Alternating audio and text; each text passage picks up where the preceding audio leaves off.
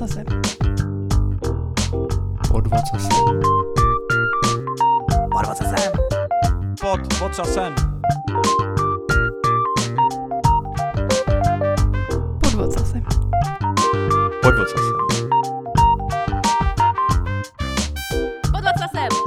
Vážené dámy, vážení pánové, je tu další díl našeho podcastu Pod vocasem a naproti mě už sedí vysmátý Roman Joker Provazník. Ahoj. Ahoj a naproti mě někdo jiný než Petr Polipolák. Ahoj Čau. a dobrý den, dobré ráno, přátelé. Tak jaká? Super, super, já jsem nadšený dneska, ty se směješ, protože hned jsem, Hned přišel, vyklo. hned jsem přišel v náladě, protože my máme tady eh, u kanclu takový pěkný parkování, eh, kde jsou to takový ty plošiny. Kde se Parklifty vlastně, se tomu říká. Parklifty, výborně.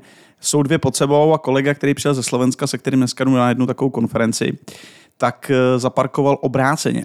Takže já jako ještě rozespalej, že jo, to tahám nahoru, ten, ten lift, že jo, a najednou cítím, jak se mu tam nahoře, uh, jak se to ne, už se mu tam tlačí to, ta, ta střecha na tu střechu té garáže, že jo, už se to tam začíná lisovat trošku. Uh, tak zastavím, říkám, a sakra, no, takže zastavil jsem ve chvíli, kdy tam byl jako propad, abych já mohl zaparkovat do toho spodního, Jo, jo. tak tam byl propad třeba 10 čísel, Aha. kam to dám. Jsem tam sjel a najednou tš, rána, že jo. Tak jsem se přišel na nějaký kus plastu, tam kouká z toho mého auta a říkám, ty tak super, super, takže s tím zdravím Matěje Fázíka, jako jsem rád, že, že jsi přijel. A prosím tě, připarkuj to obráceně. Prostě ten gol je v tom, že tam máš couvat, nemáš tam jít popředu tady v těch liftech. Tak snad se to Matěj naučí. Já doufám. Jsem No. se trošku rozvášnil, se omlouvám. Troš, ne, v pohodě. Trošku blbý je, že nemáš jak Matějovi dát bídu. Protože kdo zná Matěje, tak ten má asi 4 metry a 250 kg svalů. Ale fakt svalů, ten nemá ani tuk navíc, jo. Takže tomu to tak. maximálně ze spoda uděláš takový to širekovský koťátko nahoru a řekneš prostě, hele, tak, tak už neparkuj. Ale já jsem přesně takhle, přesně takhle probíhala ta moje geneze kolem toho. Já jsem napsal prostě fakt rozlobenou zprávu do prčic, už si to, a pak jsem to přepsal, říkám, Matěj, prosím tě, ještě před tou konferencí to přeparkuj, protože takhle ti to někdo opravdu zničí to auto. Ne, prostě je důležitý vždycky tu zprávu upravit podle toho, komu poletí. Takže Ano, ano, dobře, rozmyslel jsem se. Ale dost o mě, co ty Románku, jak se máš? Já dobrý, já jsem měl včera trošku takový výčetky, poslouchal jsem náš poslední díl mm. a musím vysmrknout omluvu našemu hostovi, protože my jsme to podělali oba. Mm. On je to rychtecký, ne rychecký a my jsme řekli dvakrát rychecký. A já jsem si říkal, buďme chlapi, pojďme se k tomu postavit čelem, uznejme, že jsme se dvakrát přeřekli. Mm. Ono to tam úplně není slyšet, mm. ale já jsem se na to zaměřil Jo, a jo. nemohl jsem to z toho ucha dostat. Takže jsem si řekl, omlouvám se, Luky, sorry, příští oběd je na mě. Byla to chyba, špatně jsme to vyslovili. Samozřejmě to rychtecký, ne rychecký. Jo. Tak Takže fér, včera jsem se fér. ještě drbal hlavu, říkám, ty to já už jako nesedituju. Navíc, když už to bylo prostě v éteru, že jo, nebo na Spotify. Jo, jo, jo, ale ty jsi kouzelník, ale tohle jde Ne, ne, ne, tohle, tohle Hmm. už fakt nedám pryč. No. Takže jsem si řekl, musíme se k tomu postavit čelem a musíme se omluvit. OK, OK, tak tím se ti omlouváme, Lukáši, a omluvím se ti i napřímo, až dorazím na to laté s tou labutí, nebo s čím Jo, jsi říkal, jo, že, jo. že nás tam čeká. No a teďka jdeme na našeho dnešního hosta, kterým je Ondra Pelech, což je velký skalista, mm-hmm. což neznamená, že jezdí ve Škode Skala tady po Praze a machruje, jak krásný auto má, ale je to člověk, který se věnuje funkcionálnímu programování a jazyku Skala, takže nám něco řekne trošičku o tomhle jazyku, protože, jak jsme řekli minule, na závěr eh, máme trošku dluh, co se týče tohle jazyka. Ano, a doháníme to, jak můžeme, takže já se dneska ohromně těším, protože skala je zajímavá i pro data, takže jsem zvědavý, co se dozvíme. Si najdeš to svoje. Jasný. Tak jdeme pro něj. Jo. Do čtvrtého dílu čtvrté série podcastu Pod vocasem dorazil Ondra Pelech. Ahoj Ondro. Ahoj, ahoj kluci. Ahoj, Ondro, ahoj. A my jsme hned na začátek o tobě prozradili, že ty jsi velký skalista a že to nemá nic společného se Škodou Skala, že jsi skalista v tom smyslu, co se týče funkcionálního jazyka. Eh, Než se dostaneme ke skale jako takový, řekni nám na začátek něco o sobě. Eh, Co děláš, eh, jak dlouho se věnuješ vývoji, jestli se vůbec věnuješ ještě vývoji, protože to je tady typický, někoho Jo, jo. pozveš na vývoj, on řekne, už to nedělám kluci. Takže co dělá Ondra? Věnuju, stále se věnuju vývoji. Jsem programátor pořád.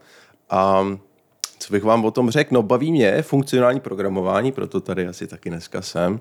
A konkrétně to dělám ve skale. Už to dělám ve skale nějaký, co to je, přes čtyři roky. Mm. Takže vlastně relativně krátce jsou lidi, co skolu dělají mnohem, mnohem díl. Já jsem do toho naskočil relativně nedávno a předtím jsem dělal F-Sharp, takže já jsem se jako věnoval funkcionálnímu programování ještě jako díl než skale.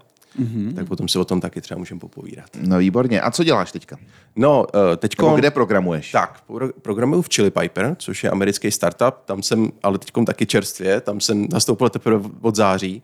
A Chili Piper je startup z Ameriky, založilo teda dva Evropaní, ale oni žijou a v New Yorku, jsou to manželé a založili startup, který a, vyrábí nástroje pro obchodníky, mm-hmm. aby jim zjednodušoval jejich práci a pro mě se to jako neúplně jednoduše vysvětluje, protože jsem tam krátce a hlavně jak já nejsem jako obchodák, jo. tak Jo, jako jo, já jsem jo. programátor, já- takže tomu biznisu ještě pořád úplně nerozumím, ale já to chápu tak, že když je nějaký, nějaká trošku aspoň větší firma, tam má tým obchodníků a ty furt potřebují komunikovat se svýma zákazníkama, řešit si, kdo s kým, jakým, jaký zkusky si udělá a tak dále, tak dobře, když se to jeden, dva lidi, můžou to nějak třeba udělat přes spreadsheet, třeba přes Excel, něco takového, ale jakmile to větší tým, tak v tom by měli Maglice. No a potom nastoupí ty nástroje, to je několik produktů od Chili Piper, od naší firmy a ty jim to zjednoduší, pomůžou jim to rozdělovat ty uh, uh, příchozí požadavky na, na, na, na kontakt od potenciálních zákazníků, Jo, jo. plánovat si ty zkusky s nimi, řídit jejich životní cyklus, no a tak dále. Ale úplně to chápu, protože ve startupu jsme použili něco, co- čemu jsme říkali HubSpot a byli jsme tři.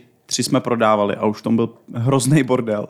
To je protože prostě, aby to s tím zákazníkem odsejpalo, tak to opravdu jako ušetří práci a je jako zefektivní ten, ten eh, life cycle kolem toho salesu úplně neuvěřitelně. Takže Jestli- pokud je to tam, tak to je ono. Tak Jestli jsem to správně pochopil, tak HubSpot a Salesforce jsou nějaké věci, do kterých se Chili Piper a jejich produkty tak jako nějak zaintegrují, nasajou Jo, jo, a jo, potom jo. jakoby přidávají přidanou funkcionalitu. Mm-hmm. A HubSpot je něco podobně jako Salesforce, jestli jsem to správně pochopil. jako takhle já tomu rozumím taky, jo, že na té mojí úrovni uh, rozlišení to tak je. Ale není to úplně přímá konkurence. Je to spíš něco, na čem to stavíte dál. Chápu to Přesně tak, je to Jo. něco, navíc. Konkurence k Chili Piper by bylo spíš něco jako Calendly. Mhm. OK. OK, OK, OK. Kolik vás je? Hele, teď nějakých cirka 200. 200. A to je všechno v Praze? Nebo? Haha, to je docela zajímavý. Uh, Chili Piper je distribuovaná firma. Plně distribuovaná. Všecko je na dálku. Takže já jsem tady v Praze, pak je tady se mnou v Praze ještě jeden kolega a pak je zbytek lidí po celém světě. Uh, je to trošku rozdělený, takže uh, management, obchodáci, a tohle to je ve Spojených státech. Tam jsou i ty zakladatele. No ale potom engineering, to je uh, po celém světě, v Evropě, uh, jak v západní, tak ve východní, dokonce i v Jižní Americe. Takže rozumím tomu správně, že kancly nemáte vůbec žádný, nebo máte nějaký body, na kterých se, jakože se třeba jednou za čtvrt roku někde sletíte a vidíte se? Nebo Nebo? nějaký coworking? Nebo něco? Um, asi kdo jak si to zařídí. Já myslím, že v Americe nějaký, nějaký kancle má něco takového. Tak nechci si vymýšlet, ale jako tady po Evropě žádný jako oficiální kancle nejsou. Mm-hmm. Já třeba dělám z domova, já jsem zjistil, že mě to vyhovuje, už takhle dělám od covidu. A uh, není to tak, že jsme se scházeli třeba každý čtvrt rok, ale co každý rok je nějaká firmní slezina. Teď třeba pojedeme do Maroka, tak se na to těším. To je už ani ne, za, skoro za týden, na začátku listopadu. Jo, jo. Tady jsem se chtěl zeptat, jestli se s- vůbec se svýma kolegama někdy viděl, takže to se stýkáte minimálně jednou za rok. Minimálně jednou za rok, pro mě to jako bude poprvé. Ale hmm. uh, to, to mě právě na té firmě zaujalo, protože jako to je docela cool, že i když je to distribuovaná firma, tak jako záleží na té kultuře a jako aby se ty lidi mohli potkávat. Takže uh, je to tak, že uh, když si koupíš letenku nebo jízdenku na vlak někam za svým kolegou do jeho města, třeba do Krakova, do Varšavy, nevím, do, do Berlína, nebo já nevím, kde všude se jako jsou, uh, tak to si koupíš teda z vlastní kapsy, dobře. Ale pak oni ti tam zaplatí ubytování, stravný, pivný. Hmm. Takže na tohle jsou jako zařízený. Kde, Jo, máš, jo. kde máš nejdal kolegu, kdyby se chtěl někam podívat, aby to stálo za to? Já myslím, že Jižní Amerika a Spojené státy.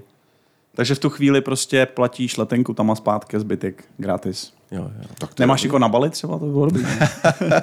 No, to by bylo dobrý někoho přemluvit vlastně, to bych mohl zkusit. Chtěl jsem říct Sri Lanku, ale ty jsou tam teďka úplně tak Tam je to, tam, tam, je to peklo, tam to je ne, konec. No. Tam ne teď, no. Tam, tam to je před restartem mm. komplet. To vypadá tak. Takže tam nikoho nemáte takhle výrazně na východ. Myslím, myslím, že v Ázii, v Ázii ne, teď si nechci vymýšlet, ale jo, je to hele, Evropa, eh, engineering, taky Jižní Amerika, no a eh, Amerika, tam, tam hlavně ty obchodáci, ma- manažeři a tak. No, já si pamatuju, že ty jsi předtím dělal v Avastu. Je to tak, je to správně. tak. A tam se byl docela dlouho, ne? Hmm, nevím, jestli tři a půl roku je dlouho. No to je- pro někoho jo, jako pro v někoho IT ne. to už jsou možná dva cykly. Jako ty. No bacha, bacha na to, protože jako v Avastu tam se se potkal s lidmi, kteří jsou tam třeba přes 10 let. To je zakladatel, ale ne. Ne, ne, ne, ne, ne. Jako Dobrý Avast den, pane. Vlček. ten jako Avast, Avast je vlastně možná jako docela starý, možná ještě starší. Jo, jo. To, to, to je co? Konec 80. let? Mm. No, Já si myslím, jak je taková ta stránka o těch uh, unicornech. No, no, no. Jak rychle se stala mm. nějaká firma unicorn a tam byla jen třeba Jet.com, který byli za rok byli Jo, na, jo. na miliardový evaluaci v dolarech, tak úplně nejpomalejší unicorn ever byl Avast, protože právě ho vzali od těch úplných začátků, těch devadesátkách nebo kdy, do, do té doby, než měli tu evaluaci. Takže ta jejich čára je strašně dlouhá v porovnání s těma vyhypovanými Jasný. hipsterskými startupy. No, To je vůbec jako zajímavý příběh. No. Jak, jak bylo v, v tom, eh, v Avastu? Ale t- já jsem, jako já jsem tam byl třeba půl roku, já jsem nastupoval začátek roku 2019, no a hele, pak, pak nastoupil covid, takže jako já jsem tam byl něco přes rok, pak byl covid a to už jsem byl hmm. jenom doma, tak, tak takže jsem třeba ne, nestihnu jako nasát tolik, ale já mám pocit, že, ještě, že jsem ještě stihl jako chytnout takový ten poslední záchvěk toho jako původního Avastu, protože to asi víte, to, to, to není žádný tajemství. Avast vlastně, Koupil AVGčko, ne? Nebo To- ano, nějak se to spojili jo. nějakým Jo, způsobem. jo. a na rovinu prostě je to Avast, kdo koupil to AVG. Mm-hmm. A, ale ono se tomu říkalo, že to byla taková jakoby spojení sil a fúze. A, Ale je tam jasný, kdo kupoval koho. No a teď se něco podobného stalo v Avastu, že jo? Stalo se to, že uh, Avast byl koupený Nortonem, říkám to správně, Norton, Norton. To jsem vůbec to, to, že nevěděl. si proběhl. Ne, To jsem vůbec No nevěděl. jasně. Fakt? Uh, je to, já nechci říkat, že to je jako nějaký konec toho příběhu, ale nějaká důležitá fáze toho Avastu jako toho vlastně nakonec celosvětového českého úspěchu v informačních technologiích, tak jako minimálně část toho příběhu jako končí a začíná nová Jo, kapitola. jo, Uh, Už to není jakoby jenom jako česká firma, která prostě takhle pro, pro, prolítla do světa. Teď to koupil Norton.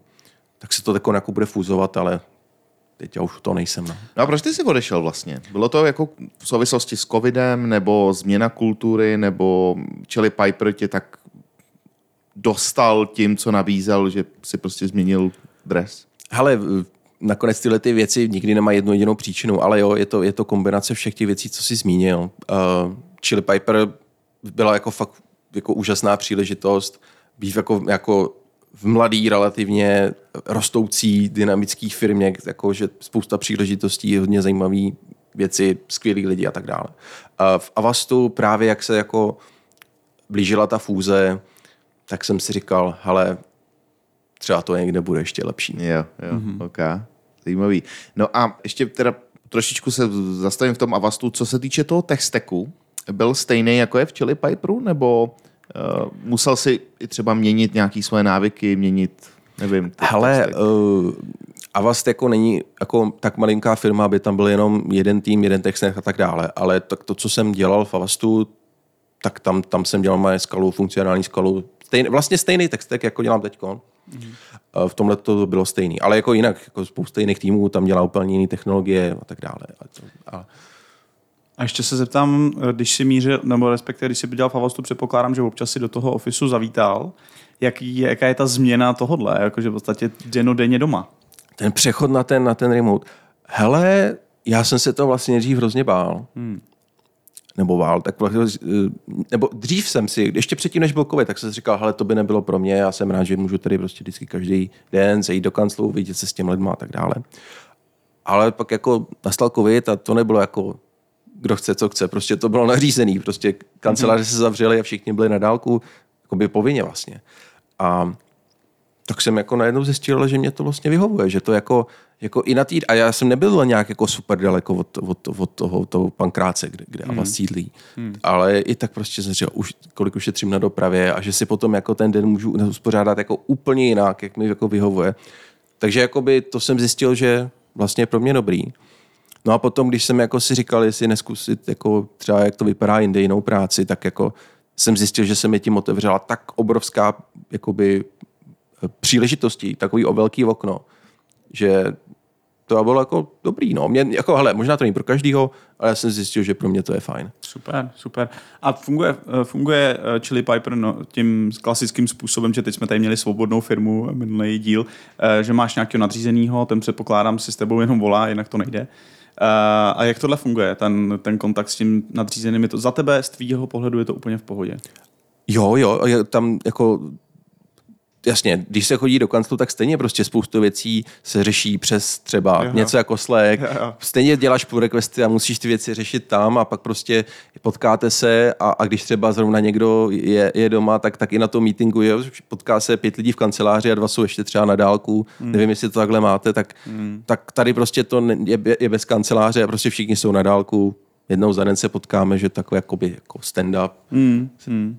Synchronizační schůzka. No. Jasný. No je pravda, že jako od, už od dob covidu, ještě těmto uzavřem tohle téma, eh, my si děláme taky ty coffee breaky virtuální, pořád. Jo, jako s určitou skupinou lidí to nefungovalo, ale s určitou to funguje a máme to vlastně pořád. Už jako dobře, jestli to, co je dneska můžeme považovat po covidu, tak, eh, tak to normálně funguje dále. Dáváme si kafíčka na dálku. Možná, než tohle téma úplně opustíme, abych se zeptal na poslední věc, a to jsou tooly, které používáte pro, takový, pro takovýhle způsob práce. Jo. Protože samozřejmě trošičku se to liší od toho denodenního, kdy spoustu věcí vyřešíš face to face, maximálně přes e-mail.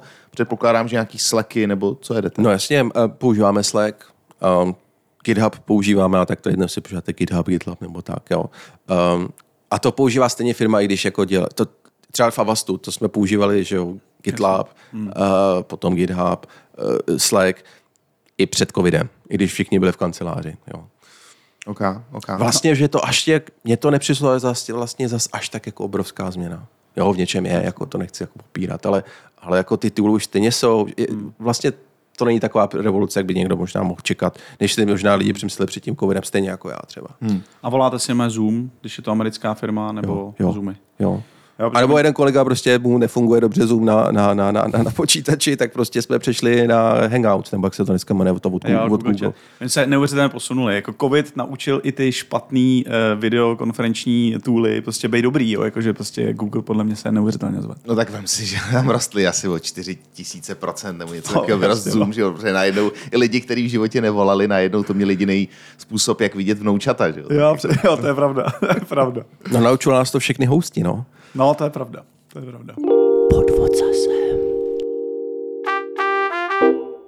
Tak posuňme se dál. A samozřejmě jedna z věcí, kterou jsme s tebou chtěli řešit, je skala. Tak možná nám na začátku řekni, co vlastně skala za jazyk je. Skala je takový zvláštní, divný, bizarní jazyk a je to prostě tím, že to je jazyk z budoucnosti. To je prostě jako kdybyste, já nevím, prostě žili v roce 1900 a nedou prostě si někdo strojem času dostal na zpátek do téhle doby. A nebo dneska k nám se, se dostal prostě člověk z roku 2100, tak takhle to podle mě působí. Jo, že metaverse, jako Karel Janeček. V podstatě ten taky jde metaverse. Prostě to je největší skalista.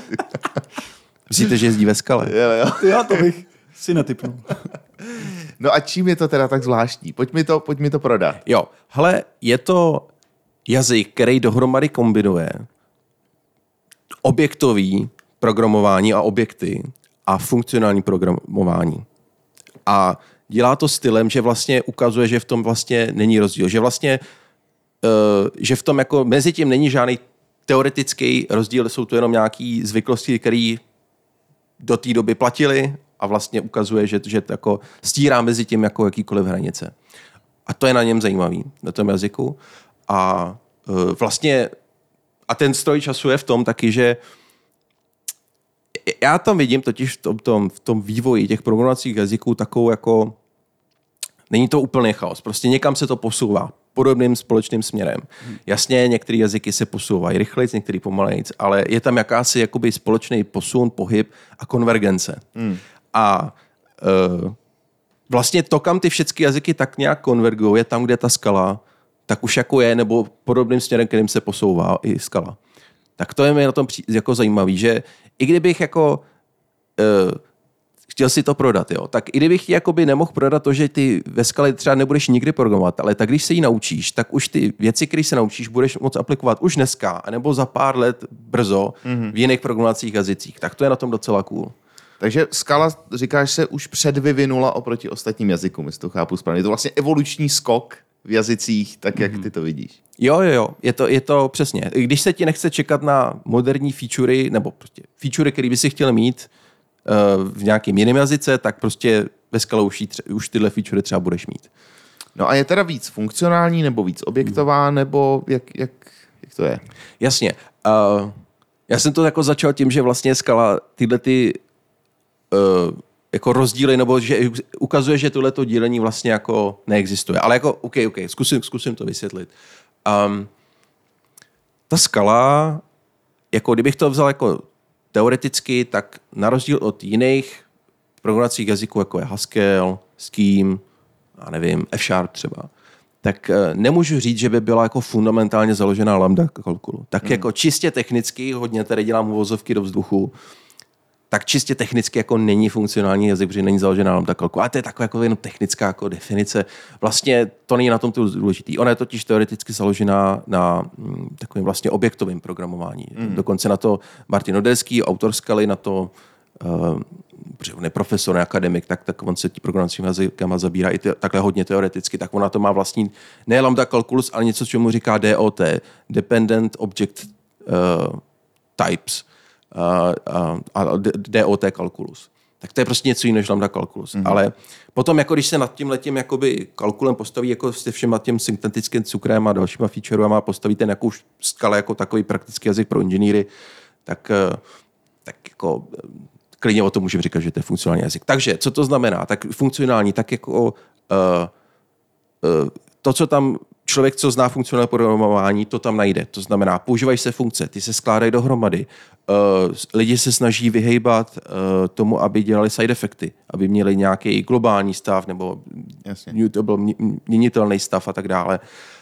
Um, používá si typový systém, skala má poměrně mocný typový systém, takže jako když uděláš spoustu komponent a dáš je dohromady, tak ten kompilátor ti zkontroluje, že to jako sedí dohromady a pak to v runtimeu nebude dělat divné věci špatný.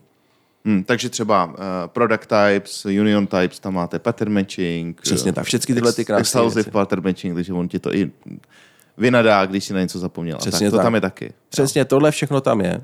A takže proto, jak potom se jako oprávněně říká, jako vlastně, že jako skla, že to je ten funkcionální programovací jazyk. A nemůžu to těm lidem jasně jako rozporovat. No a ty jsi to trošku nakous, možná bychom ještě se mohli trošičku pobavit o historii toho jazyka. Jak dlouho tady skala je, ty si řekl eh, jméno toho autora, ale když ho zopakuješ, myslím si, že se tím nic neskazíš. Jo, jo, tak skalu vyrobil, vymyslel Martin Oderský, uh, což je profesor informatik, dělá ve Švýcarsku uh, v Lozán, myslím, že v Lozán se jmenuje, na uh, EPFL. A skalu vyrobil někdy Vyrobil, 2000. se líbí.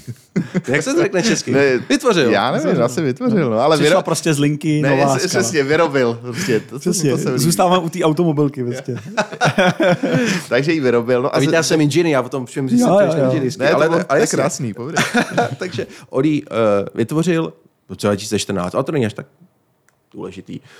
Um, a on ji právě vytvořil jako takový jako trik, nebo takový jako... Nebyl to zase nějaký bloknout. důkaz jejich, oni vždycky, když tyhle ty lidi si chtějí něco dokázat, Chtělo... jako jo, jo. matematický důkaz, že to, co tvrdíme, je pravda, vznikne nový jazyk. Já, ne, nebylo to nějaký side Do teďka nevím, jestli, jestli chtěl něco dokázat, nebo chtěl někoho spíš oblafnout. Jo. A teď je, koho chtěl oblafnout, jo. Protože on mohl chtít jako vlastně takový, jako udělat takového trojského koně, že vlastně udělá něco, co jako bude vypadat trochu jako Java a bude to mít ty, obě, ty věci, co javisti znají, prostě třídy, něco jako interfejsy, objekty a tak dále. Ale vlastně takhle jim tam propašuje, jako to trojské koně, to funkcionální programování. to je jedna věc, koho mohl takhle oblafnout. Jo. A nebo, mohl to vzít, nebo vlastně úplně stejně to mohl vzít z té druhé strany, protože jak jsem říkal, skala stírá rozdíl vlastně mezi jako tím objektovým a funkcionálním programováním. Z druhé strany, koho mohl chtít oblafnout? Ty funkcionální programovátory. Jo? Ty, ty, ty lidi, co, co, co prostě mají ten svůj Haskell nebo s kým, jo? A, a, a teď jako, nebo, nebo a, a, a těm tam teda dát, jako jasně, hele, to víte, že tady máte pattern matching, máte tady prostě uh, algebraický datový typy. A, jo, a pak je tady objektíček. A, a, a pak tady najednou tam jako propešuje ty věci, jako je třída, objekt, je, je, je. jako tre, interfejsy a, a vlastně jako najednou jim tam jako vpašuje takhle uh, vlastně uh, objektový programování, a oni vlastně najednou zjistí, že dělají jako objektový programování. A, te, a te, teď se jako vlastně dostávám k tomu, proč jsem říkal, že jako není v tom rozdíl. A jako, co to ale znamená teda objektový programování?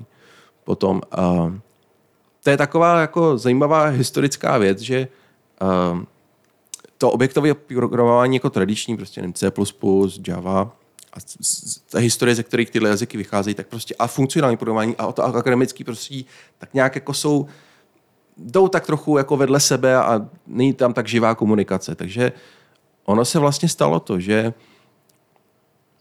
eh, se používají třeba různý termíny pro stejnou věc. Mm-hmm.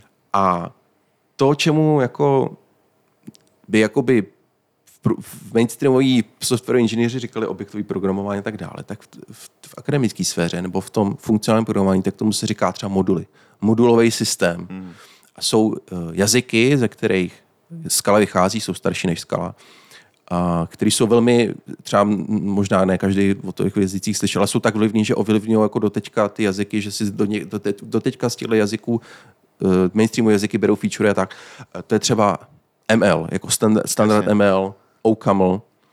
A ty právě jako to objektový programování mají v sobě, ale neříkají tomu objektový programování, hmm. oni tomu říkají modulový systém, modulový programování. Hmm. Hmm. Takže, takže tohle je jakoby ta jedna část nebo jedna noha, na který, skala, na, která, na který ta skala stojí, že uh, uh, tohle je ta jedna z těch tradicí, že ona vlastně dává dohromady uh, jak to funkcionální programování, to klasický, že jo, funkce, typový systém, pattern matching, algebraické typy, a dává to ještě dohromady s tím modulovým systémem, což je jako velmi sofistikovaný a dobrý věc. A není to jenom kvůli teoretickým důvodům. Já jsem software engineer a to je pro nás software engineer jako velmi důležitá věc. Modularita, kvůli udržitelnosti, roz, aby se to mohlo dál vyvíjet, ten kód a tak dále.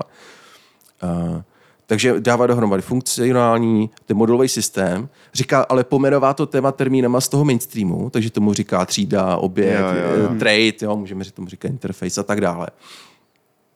A to by ještě nestačilo, jo. Ale jo, protože tohle třeba už udělali ty programovací jazyky jako standard ML, OCaml, ty mají tohleto taky, ty mají funkcionální jak i ten modulový systém. Ale co Scala dá, dělá dohromady, že ona vlastně jako v těch jazycích, jako je standard ML nebo OCaml, tak tam jsou to jako oddělený světy. Tam je jako by to funkcionální, Mm-hmm. A pak, jsou, pak je tam ten modulový systém, který to nějak jako zabole do nějakých krabiček a ty se pak jde dohromady skládat. Ale jsou to jako, skoro vlastně jako dva rozdílné jazyky, oddělený od sebe. Ta skala to udělala ještě takový jakoby, jako twist, jako, že, že, že, ona jako tohleto PS jako spojila dohromady. Takže vlastně uh, v jednom jazyce má člověk úplně všechno a nejsou to ani oddělené jazyky jako u těch jiných jazyků, jako u Kamala Standard ML, ale prostě v jednom jazyce má člověk funkcionální i modulový systém a, mu- a říká tomu, pomenovává to těma mainstreamovými termínama. A teď, eh, jak nad tím přemýšlím, jo, tak eh, ty už samozřejmě se v tom nějakou dobu pohybuješ a vlastně dokážeš využít těch výhod, o kterých tady mluvíš. A teď, když si představím nějakého juniora, který by chtěl třeba začít funkcionálně programovat a do toho mu tam ještě pořád je nabízeno OOP, není nako- nakonec vlastně z toho zmatenější a zároveň neinklinuje zpátky k tomu OOP, Jo, jako jestli by, není lepší si pro juniora vybrat F-Sharp, kde prostě nemáš na výběr, jo? jestli to vlastně není lepší cesta pro něj. No tak tam máš taky trošku na výběr, taky maličko. Jo. Ale Ok. okay. není ta syntaxe nebo ty, Ok. okay. ty featurey nejsou tak rich, aby se v tom ztratil. Jo. Ale třeba, když jsi F-Sharpový programátor, tak vidíš tam, že v F-Sharpu to jsou to jako oddělený světy. Že máš jako ten normální F-Sharp bez těch Jak- jako tříd. Jako A pak, je, pak jsou tam ty jako hele, třídy jsou, interfejsy. jsou a nejsou, protože ne, že bych tady chtěl opět eh, tlačit F-Sharp, ale eh, To tlače, máme F-Sharp rád. ne, tam jde o to, že tam se v Sharp se taky vlastně Core teďka v poslední době marketuje jako multiparadigmatický, to znamená, že Mhm. To je jedno, že si vybereš, co potřebuješ, pokud děláš interop se C Sharpem, který je celý objektový, tak samozřejmě eh, naskočíš na tenhle ten trend a akorát tam nenápadně právě taky strčíš ty funkce. Takže chápu třeba, co se ti líbí na té skale, jo? ale co jsem třeba, a možná to vlastně doplním ten hmm. Poliho dotaz, Eh, co jsem o skale slyšel právě od kamaráda, který dělal v Avastu, tak říkal, že mm, jejich tým má ten problém, že jedna část to píše jako Java bez středníků a druhá to píše jako Haskell. A problém skaly mi řekl je, že oba dva přístupy, obě dvě, obě dvě syntaxe de facto, nebo ty, ty styly, jsou správný, protože jazyk je umožňuje, ale nejsou úplně kompatibilní mezi tím, jak ty týmy fungují. Takže třeba tam jsem slyšel, že u skaly tenhle ten problém může nastat. A tím spíš si dokážu představit nováčka, který se v tom rychle utopí. Není tam třeba takovýhle problém? Teď je to trošku jako návodná otázka, ale, jo, ale zaslech jsem tohle. Ale jo, jo, jo, to, to se ptáš jako dobře a musím přiznat, že vlastně v tomhle tom ten problém je. A třeba ne, nevěděl bych to až tak vlastně u úplného nováčka. Když jsi úplně nováček, tak třeba, když to řeknu, teď to nech- nechci, aby to znělo špatně, ale třeba zlo, budu, řeknu tomu zlozvyk, tak omlouvám se, doufám, že nikoho nerozem. Tak prostě uh, nemáš se co odnaučovat, ať už to budeme říkat zlozvyk nebo ne. Prostě, ano. když jsi nepopsaný jakoby list, mm-hmm. tak jako uh, nemusíš se nic odnaučovat a prostě naučit se to nějak. A já si myslím, že skala má v sobě nějaké jako, tak ano, skala je hodně jako mm, beznázorový jazyk, jak to říct, unopinionated. Mm-hmm. A, takže eh, může, může, může, takže prostě ano, Fortranoví programátoři jsou prostě schopní a půjde to jim programovat Fortranu i ve skle. Jo? Takže tohle ten jako, správný Fortranista napíše Fortran v jakýmkoliv jazyce. včetně skaly a tam mu to půjde velmi dobře, protože skala prostě nebude házet tolik klacku pod. Prostě tam je spousta věcí možných. Ale to neznamená, že jakoby všechny jsou si rovní, všechny, mož, všechny jakoby způsoby. A já tam jako a cítím, a to je možná jenom moje nějaký jenom přesvědčení nastavení hlavě. Já vidím, že, že existuje něco jako idiomatická skala. A to já se teda snažím dělat. Ale, ale jo, jo, když je potom jako tým lidí a někteří jsou jako naučení dělat věci takhle a druhý zase jinak a prostě ještě třeba každý používá jakoby úplně jinou rodinu knihoven, a to už se dostáváme jako dál, než jako jenom věc jazyka. To už je potom jakoby té kultury a těch jakoby ekosystémů nebo ekosystémů a rodin knihoven, který spolu mají dobrou interoperabilitu, ale mezi sebou už potom ty dvě rodiny třeba nejdou dohromady, tak uh, tohle je existující problém a je to tak. Tak to potom může být problém. A A to další věc, řešíte jak teda? Jako, že ti do toho skáču? No prostě já jsem šel do firmy, protože jsem si ji vybral podle toho, že jako dělají tu skalu tak, jak se mně líbí. Takhle Takže ty řeší. jsi na začátku Ok. viděl, jak v Chili Piperu dělají skalu Ano. a řekl, to je ten styl, to je ten směr z těch N směrů skaly, který mi vyhovuje a proto já jdu k vám jako jeden z těch No, důvodů. Ano. Jo, jo, jo, Aha. jo, jo. Protože, hele, ska- skala se, tam existuje jako, to je takový velký jako eh, tent je uh, šapito. No, Ano, ano, je to šapito, šapito je velký stan. Uh, ve smyslu, tam je jakoby spousta, víc, nejenom jedna, jedna kultura, ale ví- víc kultur, jak se ten jazyk používá. Tak eh, jeden z nich je prostě, že to lidi používají nebudí data na Spark. Jo? A to je jakoby hodně specifický způsob použití a je to hodně jiný než všechno ostatní. Pak jsou tam lidi, kteří eh, používají skalu jako takový prostě fakt dobrý Python, který je rychlej a, a má i typový systém, takže prostě neřeší tam člověk nesmyslné chyby. To je zase takový jako eh, poměrně užší skupina lidí, ale prostě má to svoje knihovny, svoje e, způsoby používání toho jazyka a, a zase je to jediný než v ostatní. Zase jiný roh kulatého šapitova. Ano, ano, ano. Přesně, tam jsou takovýhle. A pak jsou tam jakoby nejenom jedna, ale dvě jako skupiny lidí, nebo skupiny, ano, jsou to komunity, mají své knihovny, které jsou zaměřené na jako funkcionální programování. Fakt jako funkcionální ve smyslu jako v Haskellu, prostě čistě funkcionální, nedělají se side efekty a tak dále. A nejenom jedna a dvě, dvě takovéhle skupiny. Okolo knihovny ZIO, což jsou knihovny, knihovna pro asynchronní programování a side efekty. Mm-hmm. A druhá je uh, type level. A i když jsou jakoby uh, zaměření na čistě funkcionální programování, tak se ukazuje, že to jde taky dělat jako nejenom jedním způsobem, takže tam jsou takhle dvě různé uh, uh, komunity na funkcionální programování ve skale. A pak jsou tam ještě lidi, kteří třeba ve skale dělají aktory. Aktorový programování. A to zase taky se dělá jinak, než jako čistě funkcionálně, a je to taky něco jiného, než jenom Python nebo Spark. A je to, hele, je to teda dobře, že to je takhle do šířky, že ty vypadá, že ty jsi jeden z těch lidí, já jsem říct jeden z mála lidí, který jsem potkal, který jako jsou úplně nadšený toho, jak je to do šířky. Je to dobře vlastně? No, uh, Nebo jako já chápu, jako třeba někdo řekne, jo, ale proč teda? Já třeba osobně mě moc nebaví, mě, jo, to je o tom, co mě už jako baví nebo nebaví, mě by nebavilo asi jako dělat eh, jako ty big data. Prostě tam jako se potom ztrácí výhoda té skaly. Když to používáš ze skaly, jo, jakoby skala je super nástroj na to udělat takový, jakoby super jazyk na to udělat takový jako robustní populární nástroj, jako je Spark. A dokonce většina lidí už dneska ani nepoužívá ze skaly. Lidi to programují v Pythonu, ale vevnitř potom dole to je napsané ve skale. A, ale mimochodem Skalu si vybrali, protože do teďka to je jediný programovací jazyk na JVM, který má uh, pattern matching exhaust, a dokonce i exhaustive. Jo?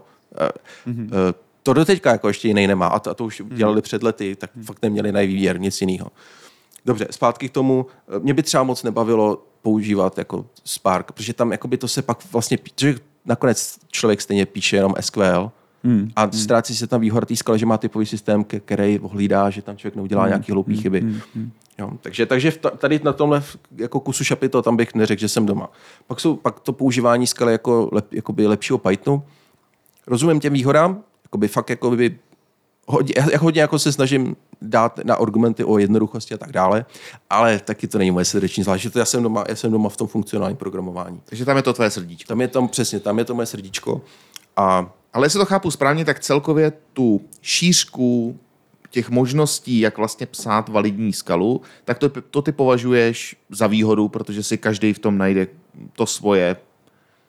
Ani bych, a dokonce víš, že bych to takhle ani Dobře, neformuloval. jako, tak jak se snažím dostat, jestli to je jako dobře nebo špatně. To, je- to, to Dobře nebo špatně. Že, že to je Um, tak do šířky. Jo? Protože říkám, kdykoliv jsem se s někým potkal, tak říkal, mám to rád, ale, a teď zmínil tu šířku toho jazyka jako jeden z těch problémů, třeba co se týče právě naboutování juniorů, dohodnout se v týmu a tak dále. A vla, z tebe vlastně cítím teďka úplně opačný směr, že tobě to přijde jako super, takže já to chci jenom pochopit. No asi mi to vlastně, tak možná tam je maličký nedorozumění. Já vlastně taky jako neříkám, že to je super. Já prostě taky mám jako uh, svůj představ, jak by se skala měla psát. Je to ten funkcionální způsob. takže bys jí se A- sekal de facto. Ale nevím, jako, jak bych to dělal jako se sekáváním, protože, hele, OK, tak, tak, tak co by, co, co by jako by bylo proti tomu funkcionálnímu Tak ve skale se dá psát val, jméno proměný a potom ten výraz, a nebo var.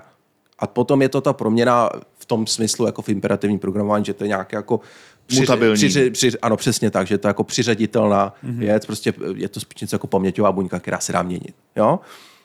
A jako to skoro nikdo nepoužívá. Je to hrozně výjimečný, hmm. ale chápu, že to v tom jazyce je, protože třeba děláš něco strašně low levelového a potřebuješ to fakt jako výkon a chceš to ještě pořád psát ve skale, tak máš tu možnost. Ale jinak jako tohle normálně neprochází přes review, protože to, to normálně nikdo nedělá. Dobře, obdobná další věc je prostě ve skale, protože to běží na JVM, anebo i třeba na JavaScriptu, tak je tam nul. A ta kultura je ale taková, že to nikdo nepoužívá normálně. Tak není to potom ve skutečnosti jako problém, protože to používá jenom třeba pár lidí v pár knihovnách, kde to jsou ty nejnižší, nejlo, Jasný. nejvíc věci kvůli výkonu, ale jinak všichni používají option.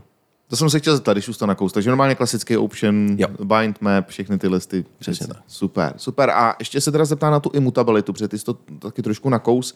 Eh, Je to teda přes, řekněme, klíčový slova, takže val je jako value, čili neměná, var je jako variable, čili měná.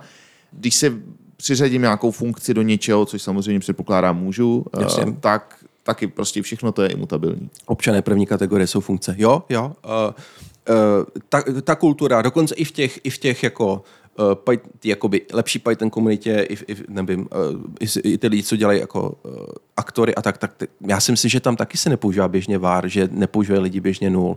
Jo, to, to, je, to je něco, takže to je něco, co je dokonce společného nejen jako pro ty hardcore, hmm. jako funkcionální nerdy, jo, jako jsem já. Ale teďka zrovna sleduju diskuzi, kdy se v C Sharpu, nevím teď už kolikátý verzi, se baví o tom, že by právě zavedli taky nějaký jako val k tomu varu.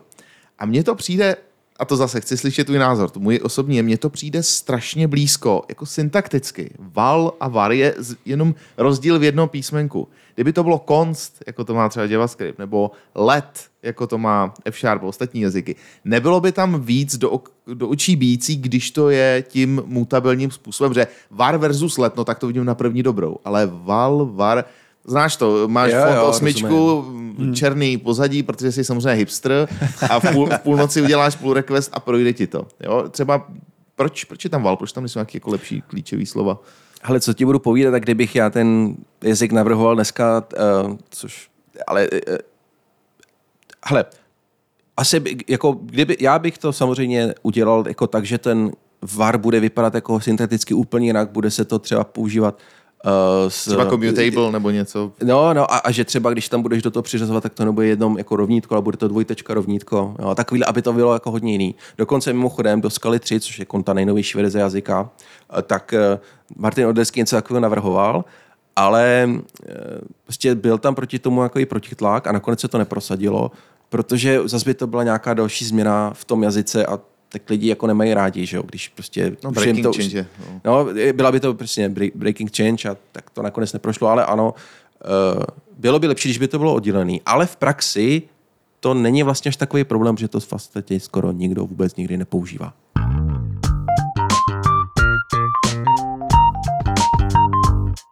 My jsme se krásně rozdováděli, co se týče syntaxe skaly. Eh, Je tam ještě něco, co by si k tomu přihodil, než se vrhneme na další aspekty a detaily tohle velice zajímavého jazyka? Jo, jo, hele, eh, tam právě jak ta skala je, nebo aspoň může působit jako ano opinionated, že jako co chce na každý to může psát, tak, tak to potom má takový jako druhotný efekt na ty lidi, já to tím to i na sobě, že vlastně jako je to tlačí k tomu si vytvořit svůj vlastní jako podmnožinu skaly nebo svůj vlastní styl skaly, který psát a vlastně je takový jakoby hodně velkou disciplínu. Jo, vlastně jako je, disciplína je to slovo, že, že uh, lidi to potom tlačí k tomu, aby měli svou vlastní disciplínu. A když jako si tu lidi eh, jako udělají tu disciplínu v týmu, tak je super a bude to fungovat skvěle. Hmm. Jsou dohodnutý, používáme tyhle knihovny, tenhle způsob, tuhle tu prostě jednu, dvě featurey vůbec jako předstíráme, že neexistuje a takhle to jedou.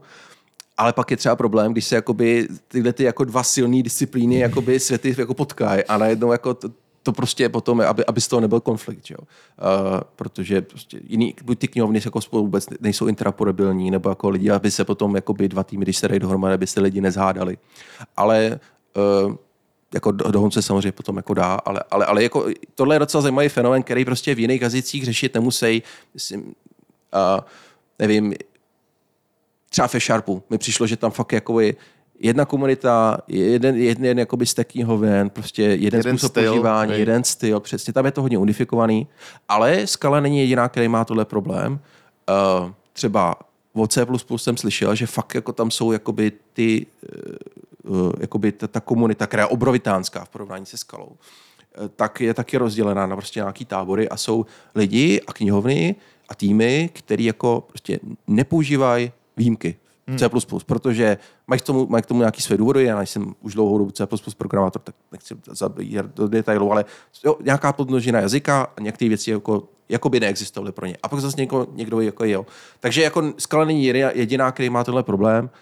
Uh, možná třeba v Pythonu, nevím, taky se Python používá úplně jinak, když se dělají big data a jinak používají lidi Python, když dělají mikroservisy.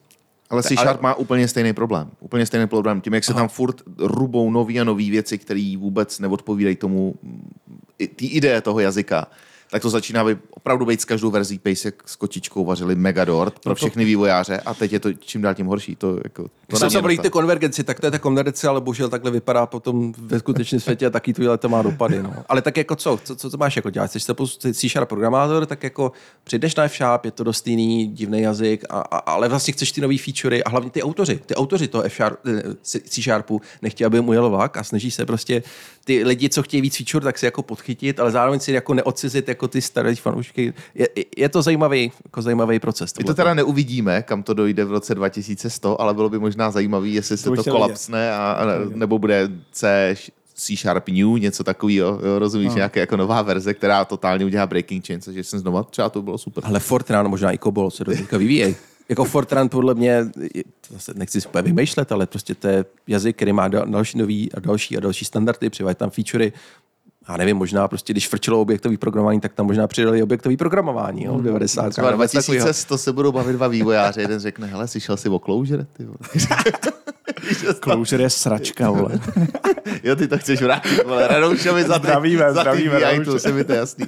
Ale ještě mi zajímá jedna věc, eh, jak je to ve skale s eh, nějakýma custom operátorama, protože vím, že některé jazyky jsou tím tak zasiflený, že se to pak pro ty nováčky strašně blbě čte. A i v Sharpu jsme dělali tuhle tu chybu, že jsme třeba jo, jo. si můžeš udělat custom operátor a když to přeženeš, hmm. tak to vypadá, že se ti prostě proběhla kočka po klávesnici a ne jako validní kód. Takže jaký je to ve skale? Tak já začnu o to, jak je to v tom jazyku jako takovým. Uh, ten jazyk jako takový vlastně nezná nic jako operátory, prostě všechno jsou to, jak jsem říkal, založený na jenom na tom objektovém principu, všechno jsou to objekty, které mají metody a ty metody třeba můžou mít někdy je název jako jenom znaky. A uh, dokonce, tak to je jedna věc. Druhá věc je, že skala umožňuje uh, nepsat tečku u metody, když ji voláš a závorky. To umožňuje. Takže potom, když tohle dáš dohromady a máš metodu, která se jmenuje jako podle jenom nějaký znaky a opomeneš tam napsat tečku a závorky, tak vlastně to, to vypadá jako operátor. Ale to není až tak zajímavá jako část té odpovědi, protože zajímavější je, eh, jak potom se k tomu staví ta jako komunita, ta, ta kultura na tom jazyku postavená. Mm. A hele, eh, ono to asi bylo v minulosti jinak. Možná v minulosti fakt jako tu skalu všichni, všichni nevím, měli nějaký eh, co, Mindrák jako v Javě nic takového nebylo, takže si to jako rozhodli se na tom jako vyřádit, že jako teď si to teda užijeme a všecko budou jenom prostě znakový operátory. Tak to asi jako se hodně používalo ve skale dřív. A říkám, já, jsem, já ji používám relativně nedávno, už od roku 2018, takže já jsem tohle asi úplně nezažil. A dneska prostě se to používá výjimečně. Prostě na pár věcí, jo, je to nějaký plusko, plus plus na spojování nějakých třeba seznamů, jo, pár věcí, ale jinak většinou se používají metody jako pomenovaný písmenkama, případně s číslem třeba. Jo. Hmm. A, uh, a potom ještě i jako na to jako zareagovali i autoři té skaly, hlavně Martin Oderský, a prostě říká, hele, ta skala, a to, to se netýká těch, těch operátorů, ale říká, hele, je to trochu problém, že to je taková cuktana. Ten jazyk by měl být trošku víc opinionated. A nějaký jakoby konvence, který se třeba vy- vytvořil za těch několik let, nějaký konvence, tak trošku víc zakodifikoval do toho jazyka. No a uh, teď doufám, že si nevymýšlím. Tak teď nevím, jestli to je jak už povinný ve skale 3, nebo to tam je jenom jako doporučovaný. Prostě je možnost anotovat metodu a řekne se, tahle metoda je prostě uh, symbol, jakoby symbolická a tím pádem se volá bez tečka, bez, bez, bez závorek, takže to vypadá jako operátor. A naopak zase, když je něco normální metoda, normálně pojmenovaná, tak tam ta tečka závorky být mají. Aha, takže takhle si to můžeš ovlivnit. OK, a ještě ty jsi mluvil o, tý, o těch verzích. Nebo zmiňoval jsi verzi 3. Tam bylo nějaké jako mrzení mezi druhou a třetí verzí, ne? Nebo jak to tam bylo? Hele, je to tak, že uh, skala 3 je jakoby poměrně významná změna v tom jazyku. Jako furt je to skala. Prostě ta esence toho propojování objektového funkcionálního a metaprogramování, která jako vždycky byla v jádru té skaly, tak to tam je pořád. Ale na rozdíl od té skaly 2, ta skala 3 stojí na, těch, jako na tom teoretickém kalkulu, který jsem zmiňoval na začátku. Uh, a třeba kvůli tomu, že ukázali v tom svém kalkulu, dokázali, že některé věci nejsou sound, prostě, že, že, že by mohly vejít, výst chybám, tak třeba některé věci jako z toho jazyka odsekali, z toho typového systému nějaký feature, prostě řekli, helejte, tady tohle prostě nejsme schopni teoreticky ohlídat, že to je všechno teoreticky korektní, tak, tak třeba tuhle feature prostě smažeme a už a tam jako nebude. Počkej, takže tam byla trojka, byla breaking change, tam některé věci se opravdu... Jako Jo. nebylo to zpětně kompatibilní s dvojkou, jo? Ve, ve 100%. Jo, jo, jo, jo jsou, jsou prostě uh, uh, jako programy a featurey, které ve dvojce jsou a šli zkompilovat ve dvojce a to nejenom v nějaký, to k tomu se pak dostanu, a prostě ve dvojce to šlo, fungovalo a prostě ve trojce to není, prostě zrušili to. To je A- super. jako, jo, je to, je to dobrý, že mají koule prostě, ta, to je ta, jakoby, ta pozitivní stránka, poučit se z chyb. Prostě věci, které nefungují nebo jsou špatný, odříznout. To je boží. To je, já, to, je- to je úplně boží, já jsem úplně nadšený. No. Protože tu komunitu naučíš na to, že třeba ve čtyřce spoustu věcí z trojky půjde pryč, který se neo, neověřil jako dobrý. To je podle mě super. Ty. Nebo co myslíš? No, bacha, by- bacha bys to se nepřechvál, aby se ti to potom nesplnilo. Víš, jak po- pozor na to, co si přeješ, protože jako to má odvrácenou stránku. Eh, A to se netýká přechodu jenom mezi dvojkou a trojkou, protože eh, skala prostě skala je jako, jako divočejší. Tam se jako breaking change, jako ty breaking change dějou často. A třeba, uh, jo, hele, skala začala jako jazyk, který se kompiluje do JVM bytecode, pak to běží na JVM. Jo, dneska už to běží třeba na, na JavaScriptu, dokonce existuje experimentální jako, po, jakoby skala, která jako, na nej, jako skala native, která se překládá do L pomocí LLVM do nativního kódu. A tak to můžeme třeba se k tomu vrátit později, ale co jsem chtěl říct, pr- primárně na JVM se to komplu- kompiluje eh, do Java bytecodu. No ale uh, jak ta skala je mnohem jakoby mocnější, košetější než, než, než eh, Java jako taková, tak, tak prostě tyhle ty featurey skompilovat dolů do toho Java bytecodu, který byl původně designovaný jenom pro tu Javu, že jo? Java je to jedna ku jedný prostě. Java konstrukt jako v jazyku, často to bývá, že prostě má obdobu v tom bytecodu, ale u té skaly, jak je komplikovanější, tak jako destilovat, jakoby eh, skompilovat to dolů do toho Java bytecodu eh, jde a dokonce to jde i více způsoby. A teď, který způsob je ten lepší. A vracím se k tomu, uh, skala vývojáři, nebo jako autoři skaly, jsou ochotní učit, se ze svých chyb. A to znamená, že prostě mezi verzí 2.10 a 2.11 skaly se to kompiluje jinak. Takže knihovna, která byla skompilovaná skalou 2.10, prostě už nejde použít ze skaly 2.11. A zase skala 11 a skala 2.12. Jak to pak Jo, a funguje v té 12 praxi? No, 2.13. funguje v té praxi, tam si je hrozný bordel. No, Ne? to že to Teď je jsem, bordel. teď jsem teda překvapen, protože já jsem myslel, že to je jenom mezi major verzem a ty, že No já jedeš se právě- to znamená, eh, máš že jo, major, minor, fix No. a prostě major je breaking a minor je feature a fix je jenom bug fix. A ani náhodou, jak, jak koukal na Ondru výraz. ten, ten trik je v tom, že Kalisti budou mít co žrát. No to jsi říkal o C plus programátorech, ne? Že ty to udělali tak, aby prostě nepřišli oprát. Ne, zpátky ke skale. Uh, no, hele, tam je ten trik v tom, že, že, že prostě jak definuješ, co je major verze. Existuje totiž něco, existuje byl jako, i, salesák, jako, E, To je výborný. eh, neexistuje jenom semver, existuje něco, co, co, čemu se v Haskellu říká Package Versioning Policy, PVP, což je takový jiný způsob pomenování verzí. Jasně. A tam to existuje, jo, v semvery prostě máš major.minor.patch. OK, to se dneska, to je úplně mainstream, to se dneska používá. A Scala 3 už to dneska používá taky. Ale uh, Scala 2 používala ten PVP, Package Versioning Policy, a tam je to jinak. Tam je to epoch.major.minor možná tečka něco dalšího. Takže, takže verze 2 byla pouhá epocha a ta verze 11, 12, 13, to jsou ty major verze. Takže Jo, když ty jo. se zvedají, tak to, to jsou ty breaking changes. Takhle, no. OK. A potom když, potom, když se z toho vyrobí to jarko, což je jako pro, pro programátory, to je v podstatě obdoba assembly. Uh, když se to jako ty třídy zkompilují a když se dohromady do nějakého artefaktu, tak, eh, tak na tom Mavenu, což je jako to Maven Central, to je ten repozitář, prostě ten jeden velký, co jako většina lidí používá, tak tam potom jakoby se to musí rozlišit. Ty jarka, který byly zkompilovaný se Skol 2.11 a se 2.12 a 2.13 a 3, tak prostě jsou jiný. Ten bytecode je prostě trochu jiný, není to spolu kompatibilní, takže se to potom dělá tak, že tam je jako jméno té knihovny, pak je tam možná i verze, a, nebo takhle, u, tý, u toho jména knihovny je ještě na tom potržítko a verze té skaly, se kterou bylo zkompilovaný. takhle. Takže je tam prostě, nevím, Cats, podtržítko 2.12. A pak je tam ještě Cats, úplně jiný Jarko. Z hlediska Mavenu to je úplně jiný Jarko. A jenom se to jmenuje jakoby Cats zase, ale podržítko 2.13. Aha, no tak to je pak slušná matice, takhle když... Oje, oje, to, to je matice, to máš matici. A jako to já si zažívám, protože já jako udržuju, pomáhám udržovat nějaké jako knihovny, a takže to máš matici. Verzi skaly, platformu, na kterou to děláš, a pak ještě můžeš jakoby třeba byly doby, kdy jako lidi dělali cross kompilace jakoby pro různé verze skaly JS, že byla ještě skala JS 0. něco a skala JS 1. něco. Nádhera, je to, dobrý. umí to být komplikovaný. Jsme to prodali, to je dobrý. Ale zase jako který, ale zase jako který jiný jazyk jako vám umožňuje takhle jakoby kompilovat prostě na Javu, na, na, na, na JavaScript, na do native a ještě máte koule poučit se z vlastních chyb. Jo, drží tě to pořád ve střechu, to je dobrý. Nevím, jestli tohle je dobré jako sales pitch pro jako software inženýrství, ale jako je život. Skala není dokonalá, má to své jistěný stránky, ale dobrá věc je další poučení z chyb.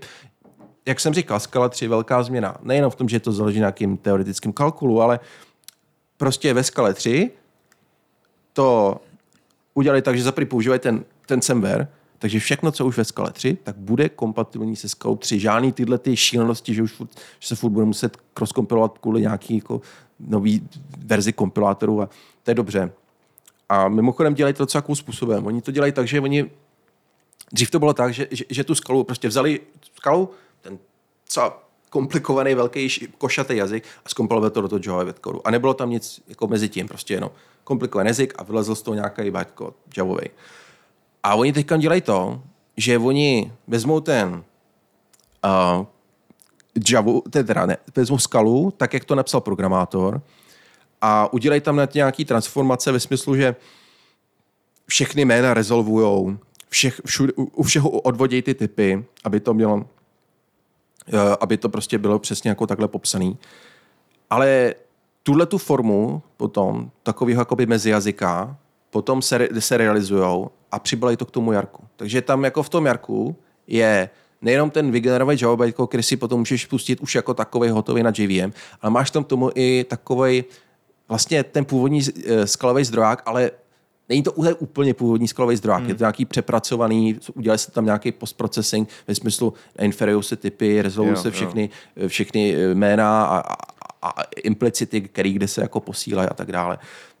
A když tohle už jako potom má ten kompilátor k dispozici, tak když by potom chtěli dělat nějakou breaking change, jo, nějaký, ve smyslu, že budou jakoby generovat potom trochu jiný bytecode, tak můžou udělat to, že transparentně pro toho uživatele, ve smyslu uživatele jako programátora, třeba budou generovat jiný bytecode, ale, ale prostě ten původní autor té knihovny už nemusí dělat tu cross kompilaci Jo, pro do jo, nové jo. verze. Prostě oni vezmou ten, ten uh, říkají tomu tasty, typed abstract syntax trees, mm. uh, vlastně takovou jakoby uh, intermediate representation, takovou, jakoby mezi, takovou mezi, mezi reprezentaci toho jazyka. A z té potom, když, by to, když až na to dojde, až prostě bude potřeba udělat nějakou breaking change, tak vezmou tuhletu, tuhletu formu, která už bude v každém novém jarku Jasně. a udělají to transparentně. Jakoby. Mm-hmm. Což je, takže jako vlastně Takže to je něco jako na dotnetu máš IL, do kterého se kompiluje? IL, i obdoba ILK je ten Java bytecode. Jo, to, to, to, to, je jako srovnání jabka, jab, jabek s jabkama. Já nevím, jestli, jestli uh, tak jak by, hele, v dotnetu pro C Sharp existuje Roslin, to je ten kom, kompilátor. Jo, jo, jo. jo. Tak když by si vzal Roslin a ten skompilovaný C Sharp, nebo skop, ten sparsovaný, sparsovaný, který prošel typovou kontrolou, ten C Sharp si nějak vzal a tenhle ten strom, abstraktní, tenhle ten syntetický strom s těma všema typama a tak dále se serizoval. Jo, Přibalil jo, jo, se jo. k té assembly. Aha, OK. A pak, když by vyšla nová verze jako C Sharpu, tak a chtěli by tam udělat breaking change, tak prostě umožním to zase transparentně pro uživatele programátora to překompilovat už do toho low bytecodu, ale uh, uh, s jakoby jiným, jiným způsobem. Podle zase. Ještě než skočíme na Poliho milované ML a AI a tyhle ty dobrůdky, tak prosím tě, ve skale ty si říkal, že se dá psát jakkoliv, cokoliv. Jaký je vlastně praktický použití? Předpokládám tím, že ten na JVMC, tak nějaký interop s Javou je úplně bez problémů, ne? Jo, jako Javový, Uh, takhle. Javový knihovny ze skaly se používají velmi jednoduše, ale teda počítejte s tím, že pokud jste rozmazlený skalou funkcionálním programováním, tak musíte se vrátit zase nohama na zem.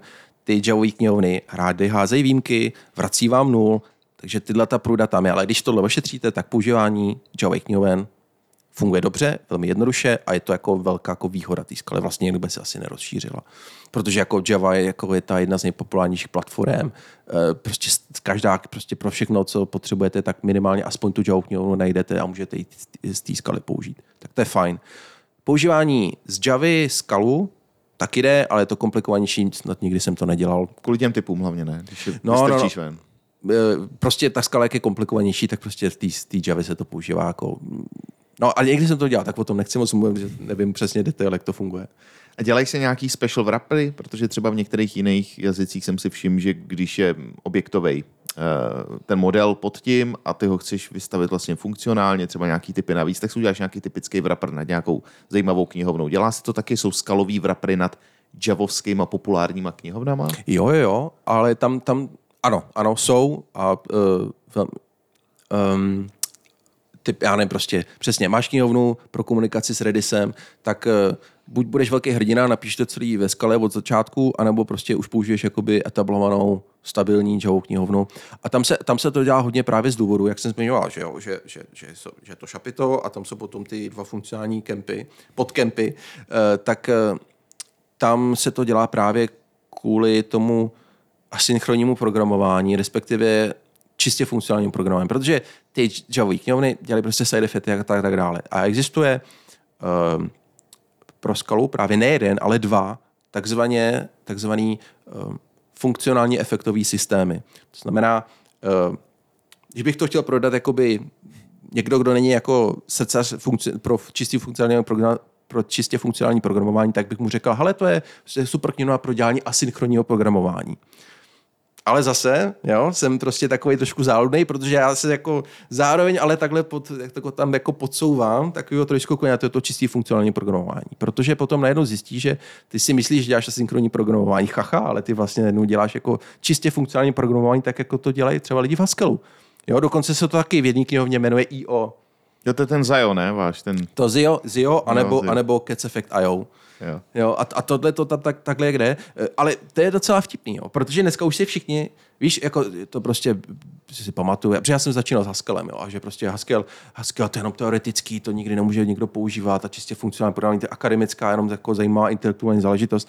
A to IO je v tom komplikovaný, v tom, v tom Haskellu prostě to, to, to, není tak jako to normální programování, to je jako komplikovaný programování. Ale dneska, dneska všichni prostě jedou v těch futurách, jo, async await. Takže mm-hmm. jo, a třeba, třeba v C Sharpu, že jo, uh, tak tam máš, uh, že ti to vrací task, že jo. Ano. Že, ten, že nemáš funkci z into do into, ale máš to z funkci z into do tasku into, jo. A najednou vlastně zjišťuješ, že děláš něco velmi podobného jako ty Haskelloví programátoři. Jenom ty tomu neříkají task, tomu říkají IO. Jo, ale uh, C Sharpu a nevím, v TypeScriptu a podobných jazycích, ty, tomu, ty to dělají jako kvůli tomu asynchronnímu programování. Haskell si to dělají kvůli jako čistotě a čistému funkcionálnímu programování. No a ve skale, jak se, jaký strany se na to podíváš, jo? prostě můžeš to prodat jako asynchronní programování, aby se jako eh, efektivně využíval ty, ten omezený počet vláken, který máš. A nebo si to budeš říkat, tak děláme funkcionální programování, čistě funkcionální, nazdar. A vlastně je to stejná věc.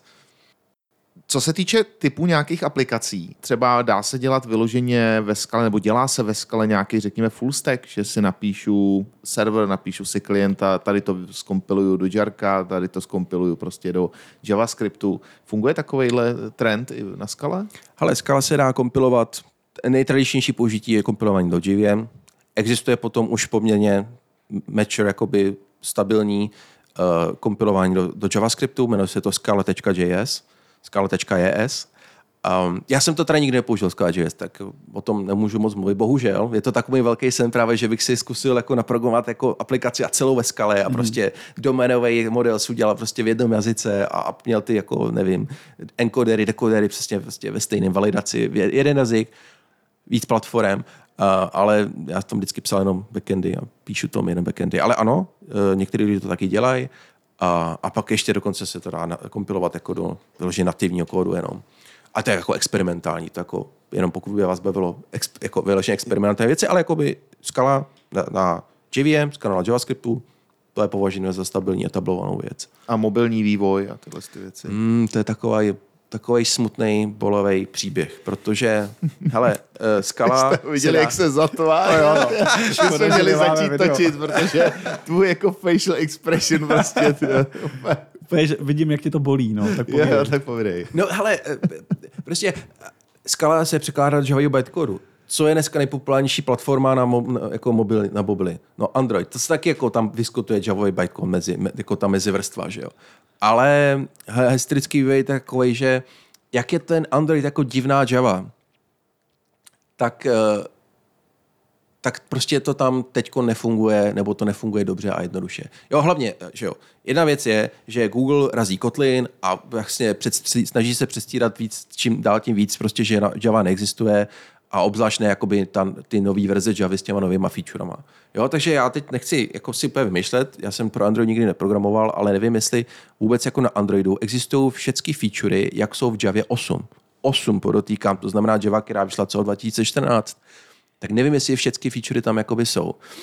A právě Java 8 je taková jakoby ta nejnižší verze Javy, eh, kterou jakoby Scala potřebuje. Takže prostě Scala předpokládá, že všechny feature z Javy 8 jsou k dispozici, no a když nejsou jako na Androidu, tak prostě jsou s tím problémy. Ale jsou na to hacky, jak to, že prostě jsem viděl nějaký projekty na GitHubu, kde prostě lidi používají uh, uh, skalu a prostě překládají to, jo, Gradle, což je teda jo, když děláš Android, tak používáš Kotlin a Gradle, tak teda používají Gradle a kompilou Gradlem skalu, asi to nějak jde, ale, ale prostě, hele, by, bylo to, že poslední skala, která normálně, aspoň trochu normálně fungovala na Androidu je skala 2.11, no to je strašně stará historie už.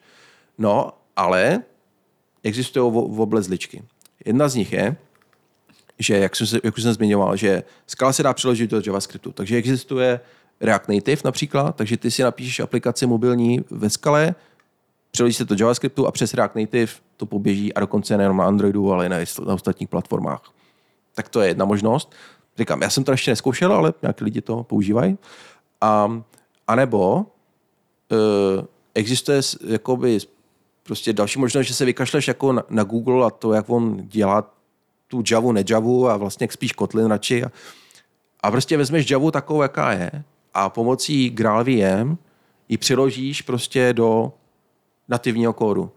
A ten GraalVM pracuje na úrovni toho Java bytecodu. Takže ty můžeš vzít skalový program, ty si přiloží do Java bytecodu a ten potom se přiloží hmm. do nativního kódu a, a to potom jako poběží jako nativní aplikace na Androidu, anebo potom na, na, na iOS a tak dále. A existuje proto nějaká knihovna, která se jmenuje Gluon. Hmm která tohle umožňuje, že, že jako to používáš ze skaly. No, ona si myslí, Gluon, že to funguje jako na Java, že? ale to je ten trik, haha. Já jsem skalista, takže můžu použít jakoukoliv Java knihovnu, včetně třeba Gluonu a pak si takhle můžu programovat Java aplikaci pro mobily. Pecka, pecka. Já myslím, Poli, teď je asi No, tvůj takže čas. teď, teď máme teda frontend, dali jsme si mobily a co ty data teda, takže t- pojďme do té části šapito, která se věnuje big data. No to bylo možná jakoby ten první nebo největší úspěch, úspěch Kali, že mm-hmm. uh, jak jsem říkal, vlastně když autoři Sparku přemýšleli asi v 15, co budou dělat a v čem to, jako, v čem to naprogramují, tak zjistili, že, uh, Skala je jasná volba, jo. že jediný jako jazyk a na JVM, který jako má pattern matching, myslím, že do teďka, ale to se brzo změní. Jo? Ta, ta Java se používá, po, po, po, posouvá směrem k ML a vlastně ke skale. Mm-hmm. Tak ale do teďka nemá pattern matching.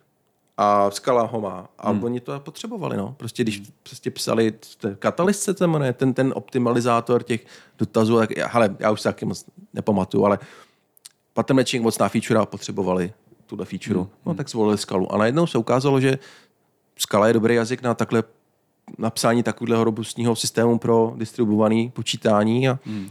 a, a byl to velký úspěch. A e, já vlastně tomu big data světa moc nerozumím. Už, už je to dlouho, co jsem vůbec se, se, se ho jenom trochu dotknul. Mm-hmm. Ale uh, tam prostě skala uspěla. Nevím, jak je to dneska.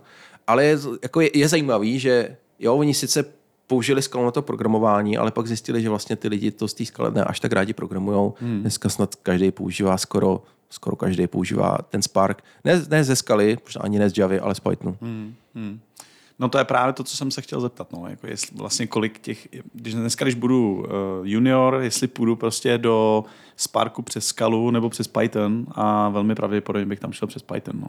No a taky to souvisí s tím, že, že, že, že jako takový ty typický lidi, co, co, co dělají s velkýma datama, jsou třeba data scientist, nějaký statistikové, nebo tyhle ty lidi, co dělají analýzy, tak třeba už jsou naučený s tím Pythonem pracovat, protože jinak prostě jako, ale tomu AI a machine learning světě, kde jsou právě velký data, hmm.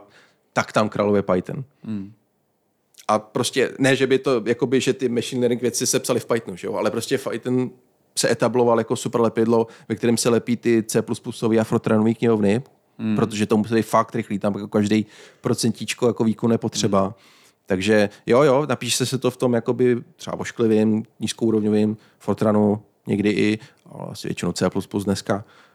Ale pak se to používá z toho jakoby hezčího, pohodlnějšího uh, Pythonu. Hmm. A co skala teda, pokud no, předpokládám, že občas narazíš i ty třeba na nějaký, nebo nevím, na nějaký machine learningový AI uh, implementace, který se je potřeba tam zakomponovat, jak je na tom skala s těma knihovnama, nebo jak s tím pracuješ, jak k tomu přistupuješ? Hele, vím o tom, že, třeba, že Spark má, jo, tak jsem mluvil o Sparku, tak on má nejen jakoby to nějaký obyč, jako na, na, na, tom, jakoby, na těm základních věci ve Sparku, tak prostě vybudovali potom další věci, včetně streamování a práce s grafama mm-hmm. a další věci, co na tom jako Sparku postavili ty autoři, uh, Databricks se jmenují, myslím, mm-hmm. uh, tak, uh, tak je prostě AI mm. a machine learning věci. Mm. Ale v životě jsem to nepoužil, bohužel moc o toho nevím. Mm-hmm, mm-hmm.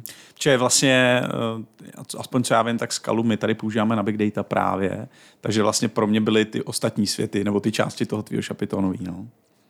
Ale já si myslím, že, to, že prostě tohle to souvisí ani ne tak s tou skalou jako takovou, ale jak jsem říkal, ale co, co kraluje tomu uh, machine learning světě, jsou jasně používání jakoby z Pythonové obálky, ale potom všechno napsané z C++.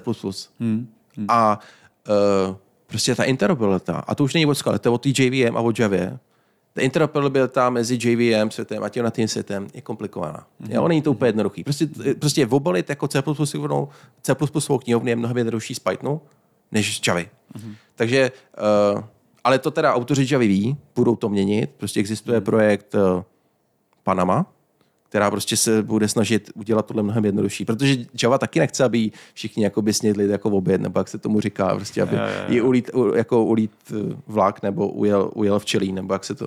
Ale, ale uh, takže tohle se změní, prostě ta interoperabilita mezi nad tím kódem a Javovým kódem bude za pár let snad třeba jednodušší a skala z toho potom bude moc taky těžit. Mm-hmm. Ale ta situace dneska není tak jednoduchá. No a když všechno je v C++, tak to lidi radši používají to spajno. Jasně, jasně.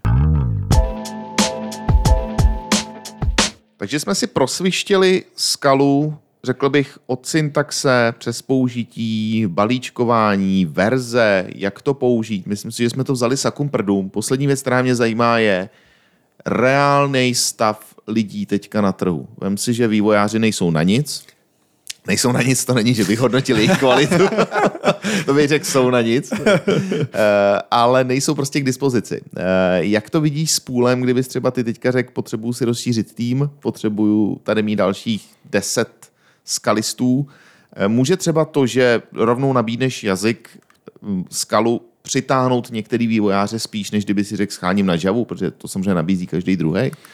To je zajímavá teze. Možná, možná i funguje, ale to je zajímavé. Ty jsi jako promluvil jako vlastně vedoucí týmu, že ty budeš schánět uh, lidi. Já jsem nedávno byl právě na, tý, jako na tom druhém konci, konci toho provazu a mě až úplně jako překvapilo, jak velká poptávka po skale je, po skalových programátorech. A to nejen po obecně skalových programátorech, jako třeba na, na Spark a tak dále, ale i v tom jakoby relativně jakoby malým bazénku jako té čistě funkcionální skaly. Úplně mě to jakoby, dost mě to jako překvapilo. Takže uh, dobře pro mě, možná hůř, pro, hůř trošku pro ty jako lidi, co schánějí skaloví programátory, ale uh, Dobře, takže z pohledu developera situace je růžová, každá druhá firma nabízí to, že k ní můžeš jít dělat skalu, když to přeženu, každá druhá. No, eh, já jsem právě jako musel trošku jakoby podvádět, že jsem jakoby eh, hledal vlastně na tom mezinárodním pracovním trhu. To je najednou úplně jako jiný svět. Tady v Praze, hele, eh, třeba skala se hodně používá do teďka v Avastu. Možná Avast je stále největší uh, zaměstnavatel skalových programátorů. Nejvíc, jako ne, tam je největší skalová komunita ve Avastu asi po, pořád. Uh, používá se v, jako v pár dalších firmách. Jo, já, já trošku jako z toho vy, vy, vylučuju jakoby ten Spark a ty, ty jako big data v skalovém mm-hmm. programování, protože je hodně, hodně jiný než všecko ostatní. No a možná teda, teď jsi na to teď narazil, jak máš pocit, že ty půly jsou velký eh, v rámci toho šapito, teda funkcionální programování versus, versus ty big data? Protože já jsem měl pocit celý, celou dobu, jak jsi o tom mluvil, že ty big data jsou spíš jako na ústupu, ale teď teda spíš vnímám, že to tak není. Jak to teda vidíš? A možná oboje je pravda. Možná prostě jsou na ústupu, ale pořád je to ten největší. Jo. Jo. Prostě fakt Jo, jo, jako do, jo. teď, dneska, když by si jako vzal prostě všechny na plantě, podíval Mhm. se, který z nich dělají skalu, tak asi možná většina, možná drtivá většina stále z nich dělá tu skalu pro big data. Jo, jo. Ale ten, jako ta skupina lidí se asi zmenšuje. A zároveň- se teda do těch day-to-day business aplikací. Do těch prostě uh, přesně do těch jakoby backendů. Na to fakt jako dobrá, prostě na takovou jako obyčejnou, nudnou backendovou práci. Takový to, to, chroustání a píček. Jo, jo, jo. Prostě to, to, a to teda se nevymyslel já, to vymyslel Scott Washington, což je takový popularizátor F-Sharpu, vracíme se k těm jiným i funkcionálním jazykům. Prostě ten říkal, F-Sharp je takový jako super jazyk, když chcete dělat ty nudný line of business, jako businessové aplikace. F-Sharp je na to super, bude to zábava. A Scala je to v tom velmi podobná, v tom jako je to, v podstatě je to tež. No a to jsi mi nahrál, to jsi mi nahrál. A není to teda vlastně jako po čase nuda, protože já třeba jsem si prošel úplně tím stavem, kdy tam nemáš moc co řešit, tak se začneš tak jako sparchantěle nudit a přemýšlíš, co bys jako rozbil, nebo kdybys přepsal nějakou věc. Protože víš, vývojáři to tak mají, že scháníš tam nějaký tak jako Challenge. challenge, rush, nebo prostě Jo, něco, jo, aby jo. se tu vole, kurva něco Že máš, že máš ty vrtochy, aby se něco tam dělo, máš vrtochy. zdožívat ty featurey a vymýšlet nesmysly. A prostě, když hasíš celý den v produkci, tak je jasný, že nemáš čas na vrtochy. Ale když ono to jako napíše, že ono to funguje, tak dva dny čekáš, tři dny je čekáš. Říkáš, ty ve, je nuda, co budu dělat. Nemáš to podobně, že jako z vrtochů takhle tam vymýšlíš nějaký kraviny? Hele, uh, možná já osobně ne, ale chápu, pokud by někoho po dlouhé době mohlo přestat bavit. Prostě mně se na té skale líbí fakt, že tam je jako super, prostě jak je tam ty algebraické ty typy patternetching, jako skala je fakt dobrá na doménový modelování. Tam si fakt můžeš jako sanalizovat tu doménu, poradit si s někým, kdo třeba jí rozumí nějakého doménového experta a pak to fakt dá se tam hezky naprogramovat, jakoby namodelovat. Uh, no jasně, no. A tak toto je jedna část a pak tam můžeš teda sekat jako servery jeden za druhým.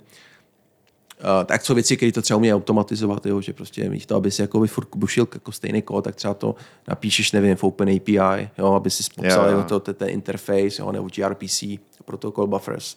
No a z toho už se potom generuje velká část kódu, který pak třeba nemusíš psát ty. A dává ti to zase víc času, který si můžeš soustředit na tu business doménu, na tu doménu, na to doménové modelování, kde jakoby je, to je, jedna z nej, to je asi ta nejsilnější stránka skaly. OK. A ještě se možná zeptám jinak, jo? Jako teď si představ, že jsem prostě startupista, jo, majitel a teďka to chci, chci nakodovat nový řešení a rozhoduju se mezi, a teď si vymyslím F-Sharpem a Skalou, jo. A Jsou dvě řeknu- super volby. No. No. Musíš vybrat něco Jasně, horšího. ale přijde pan Ondřej a řeknu, pane Ondřej, tak jako proč bych měl vzít tu skalu? Jako, jaký je ten důvod? Jako, ušetří mi to peníze, nebo budu veselější potom? Nebo... No, hele, tak já, já, jsem ve startupu, který prostě jakoby je postavený na skale, takže jde to, jde to. A uh, jak to říct, no, tak eh, nemůžu tady jako říct, že prostě každý startup by měl používat jenom skalu, to, to Mhm. se jako nedá říct snad ani o žádném jazyku a jsou prostě lidi, kteří jsou napak v tom velmi konzervativně, říkají, helejte, to je úplně jako použijte nejmainstreamový- nejmainstreamovější jazyk. Ty kašlete na to, jestli to je jako jazyk, který se nějakým jazykovým nerdům, jako je tady pan Pelech, jako líbí nebo ne. Prostě vy potřebujete pro vás nejdůležitější prostě nabírat, nabírat lidi a nechcete jako čekat, než si jako za, zaškolíte. A jedno je, jestli je školíte, jako, i kdyby to bylo jenom jakoby jeden nebo dva měsíce. Prostě to potřebujete růst a růst a růst a vy prostě máte mm-hmm. řešit biznes a prachy a, mm-hmm. a ne to nějaký jako jazyky, a jestli má pattern matching nebo ne. Že? Mm-hmm. Tak to je jeden přístup, ale prostě ukazuje se, že uh, skala má prostě svoje výhody v tom, že se v tom dá i psát a že, že to umí udělat kombinaci jako vývoje, který je rychle a zároveň jako ta kvalita by doufejme, byla měla jako lepší, protože ten, třeba ten typový systém ošetří uh, nějaké jako chyby, že se nebo potom dí v produkci a tím pádem programátoři budou mít i času ne jako řešit prostě nesmyslné chyby na produkci, ale naopak dělat budovat ty hodnoty, jo? A, a, a, a, a, a, a že- jak má ten modulový systém, tak, tak eh, umožňuje jakoby dlouhodobou, udržitelný jakoby vývoj ty, ty, ty codebase. Takže jako nezjistíte, že za tři roky, že tam máte totální bordel a musí se to všechno přepsat znova. Teoreticky, teda aspoň by to v té skale tak mělo být, že to jako umožní eh, dlouhodobý, dlouhodobý vývoj právě kvůli těm modulům, oddělování, modularitě. Takže Poli, abych ti odpověděl, pokud chceš stavět startup na skale, co už tam máš v ceně je, že nebudeš mít velký technologický dluh. Takže Ano, až zjistíš ano, za tři ano, roky, že ano. jsi vyrost a že to celý musíš přepsat, Jasně. protože to je napsaný, nevím, v Railsech, hmm. musíš to hodit do Go, třeba, tak, eh, tak to Jasně. nebudeš muset dělat. Jasně. Ale zase vám nechci lhát, protože jako eh, bohužel taky jsem viděl prostě strašně zprasený jako skalový codebase. Ale bohužel, nemusí bohužel no, jako, eh, eh, prostě skala samo o sobě nezachrání nic, ale třeba seženete jako šikovný, chytrý lidi, který si, to ještě, ne, že odvedou dobrou práci, ale ještě si toho užijou i spoustu zábavy. Ale prosím mě, ještě než se úplně dneska rozloučíme, eh, protože jsme se úplně krásně rozkecali a myslím, že to možná bude možná úplně nejdelší díl, tyhle, to, jako to, to byla jízda. prosím tě, Ondro, řekni mi, eh, jak to vypadá s meetupama? Dejme tomu, že to poslouchá někdo, kdo to má rád, eh, nebo jsi mu to prodal, říká, ty, to je dobrý, tak chci potkat lidi, jako je Ondra, chci se s ním pobavit, chci, aby mi řekl třeba, jestli hirujou u nich a tak dále. Máte teďka nějaký meetup nebo nějaký srazy nebo něco takového? Jo, jo, máme meetup. Uh, uh, to je zase zajímavý, protože uh, skala jako taková je vlastně jako relativně používaný jazyk oproti třeba, nevím, myslím, že je oproti Clojure nebo oproti F Sharpu, tak používanější jazyk, ale vlastně možná paradoxně, minimálně tady v Praze, ta F Sharpová komunita tady žije úplně bujarým životem, to je, jako, to je docela úspěch, to je dobrý. Uh, lidi, co, co dělají ty, ty dynamicky typované jazyky, tak jako Clojure a tak dále, tak prostě existuje Prague Lambda Meetup a ten jako je, má dlouhou tradici a hodně navštěvovaný. Zdravíme Dana. Zdravíme, zdravíme, zdravíme. A, a e, lidi okolo skaly, i když je možná v Praze nejvíc, tak já nevím, čím to je. Možná je to tím, že si to odběrou v práci a nemusí potom jakoby si, si, si, si to kompenzovat nedostatek skaly na meetup. Tak já nevím, ale... A, a vlastně ale, nic nedělá? ale jo, ale, ale e, t- ano, hele, takže... Přeci ty, já kdybych měl největší komunitu ve firmě, tak to dojím jako svině. Že? jo? Hele jo, prostě eh, Avas byl jakoby t- místo, kde se právě ko- konal, eh, když to ještě bylo Scala Enthusiasts, jo, tak dostáváme se k tomu, co, je teda, co teda existuje pro Skalu. Tak eh, existoval eh, dlouhodobu meetup Scala Enthusiasts, to bylo ještě, než jsem má vůbec Skalu dělal. Eh, pak se to přetavilo do Functional JVM Meetup, Aha. to pořádal Avast a to byl jako pokus o to, jako udělat trošku širší, širší takový jako deštník, aby se tam vlezla nejenom skala, třeba Kotlin nebo Clojure, a nebo prostě další moderní jazyky, nebo moderní vý- vývoj moderní Javy, který je mimochodem taky velmi zajímavý. Uh, tak aby se, aby, aby se rozšířily témata, prostě skupina lidí, který by to mohlo zajímat, který můžou něco říct. A to je meetup, který jsem teďkon uh, nedávno před několika měsíci znovu oživil po covidu. A to je právě meetup, na který bych vás chtěl pozvat. No tak protože, protože máme teď uh, další setkání a to je, koukám tady do kalendáře, to bude uh, v listopadu a bude to v pátek, bude to v pátek, máme to tady v? Aha. Je, je, je, je, je to v pátek 11. listopadu od 18.30, ale to je jedno, jestli, jestli to si to nezapíšete do kalendáře, protože to najdete na meetupu, na meetup.com. Functional JVM Meetup, podle toho se to dá najít. a uh, jsme prostě skupina lidí, který baví, většinou, většinou to jsou skalisti, občas se tam objeví někdo z Clojure nebo člověk, který ho zajímá skala nebo, nebo funkcionální Ale toho zaženete zpátky. Že? Naopak, my se snažíme lidi přitahovat, zaháčkovávat Jo, a naopak lidi, co třeba dělají jenom To tak jak se objeví občas někdo z toho. My ho zapudíme. Tedy. a snažíme se prostě prodat. Jo? A to musí Takže znát. jeden, počkej, to je na svatého Martina. 11. 11. Takže husa bude. Takže bude husa, bude mladý víno. Bude sněžit. Bude sněžit samozřejmě, protože to se děje po, poslední dobou v republice často. A od kolika kde? A bude to poslední dobu, jak už děláme běžně, ve Skautském institutu na kampě, mm-hmm. takže přes řeku Národního divadla. Super. A od 18.30. No výborně. Tak jo, tak to se budeme těšit. Tak to je ta blízká budoucnost. A když se podíváme na tu, a Románek už se směje, co plánuješ do budoucna, Ondro, ty, když se na to podíváme tak jako obšírněji, jaký jsou tvé plány, kam míříš? Kam já mířím? Ty jo. To je otázka. No tak, Tak za eh, kolegou do Jižní Ameriky, ne? Ano, říkal mířím. tak to je jedna z těch věcí. V blízké době mířím Jasně. do Maroka. Jo, Pak ale- třeba do té Jižní Ameriky, podívat se za Aha. šéfem, ten je v Brazílii. Hezky. A tak doufám, že se uh, mi podaří udržet tenhle chod toho Functional JVM meetupu, tak to bych byl rád, kdyby se nám podařilo udržet, protože uh, já, hele, když tady prostě může být F-Sharpová živá komunita a uh, Tak na na severu, teďka zas tak živá není, jako ty mě tady úplně bodáš do, do citlivého místa, ale to je, to je já myslím, že F-Sharpisti si nemají vůbec za co stydět. To je jako, Hmm. uh, to je skvělé, co se tady podařilo v Sharpové komunitě vybudovat. Na sever od nás v Polsku, z nějakého důvodu, nevím vůbec proč, to by zajímavé by bylo možná zjistit, jako co se tam stalo. Polsko je skalová super velmoc. Tam je jako na hlavu podle mě úplně nejvíc skalových programátorů na celém světě. A když to prostě můžou po Polsku jakoby mít takhle Tak my taky. automety, tak proč bychom Jezdíš to na Lambda? Days? Kam, prosím? Na Lambda Days, jestli jezdíš. Do Na- Polska. Nebyl do, jsem tam nikdy. Ty jo, my jezdíme pravidelně do Krakova, je to, je to prda. Takže doporučuji příští rok. Mm, Mm, tak Teď to a- přesunuli díky covidu na léto a Krakov v létě je ještě lepší. Mm. Mám tam pár kolegů v Krakově, tak možná dostanou no, proplacený, co? Stravný pivní. to, bych už, to, už, to už se asi nevymluvím, to bych měl jet. Paráda, paráda. No Ondra, super, bylo to opravdu pro mě hrozně přínosný, protože já jsem si eh, uvědomil, co vlastně skala všechno je a co trošku málo, co není. Takže moc díky, moc díky za to. Díky, měj se hezky. Ať se daří. Ať se Já moc daří. děkuji za pozvání. Mějte se, díky. Čau, čau. Čau. čau. Podvod zase. Tak jsme se konečně dozvěděli něco o skale. Ondra Pelech byl nažvejknutý informacemi. Jsme ho tady jak v moštárně, úplně to z něj kapalo na To je všechny jednoznačně. strany. Já musím říct, že to je možná jeden z dílů, kde jsem se nejvíc naučil. Jo? No jako o tom, o tom programovacím jazyce jako takovým, protože jako malinko mi to přijde, je, fakt jak, jak si to zmínil, když Pejsek a kočička vařili, vařili prostě, já nevím, co to vařili, Dort, nebo co to dělali. E, a nebo jak když já jsem dělal startup, jo, dost podobně, dost podobně aktivity. Prostě tak teďka bychom mohli dělat pro ty nemocnice a pak to zase budeme dělat tamhle pro malé firmy jo, a pro velké firmy. Snažíš se vyhovět jako více komunitám v podstatě v rámci jedné věci.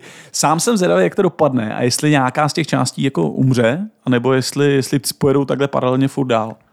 No já to budu každopádně sledovat i nadále, protože mm. jsme se s klukama dohodli, že v prosinci budeme se všema closuristama, skalistama a jinýma functional JVMistama, mm. že budeme na pivo Jo. a eh, popřemýšlíme, jak spojit ty pomyslné streamy mm. a la Ghostbusters, jak skřížit paprsky do, pro 2023, co se týče funkcionálních komunit. Aha. Takže já ti řeknu, kdy- když se dozvím nějaké novinky, Aha. jakým směrem se to vrhlo, ale každopádně fakt jako zajímavý, zajímavý. Rozhodně, rozhodně a vlastně mě to ještě přinutilo, inspirovalo se podívat víc na tu big data část, která vlastně mi, nějak jsem se s ní ještě pořád nepotkal, nikde s nikým, ani vlastně neděláme v tom nic v mý části oddělení, takže, takže to se určitě chci podívat víc do detailů. Tak to byl kluci nadšený, jim to se hodíš. Na, na hrb další věc, co se mají naučit. Ne, ne, ne, to zač, začnu číst jenom já, Jo. jo. ty už by mě zabili teď.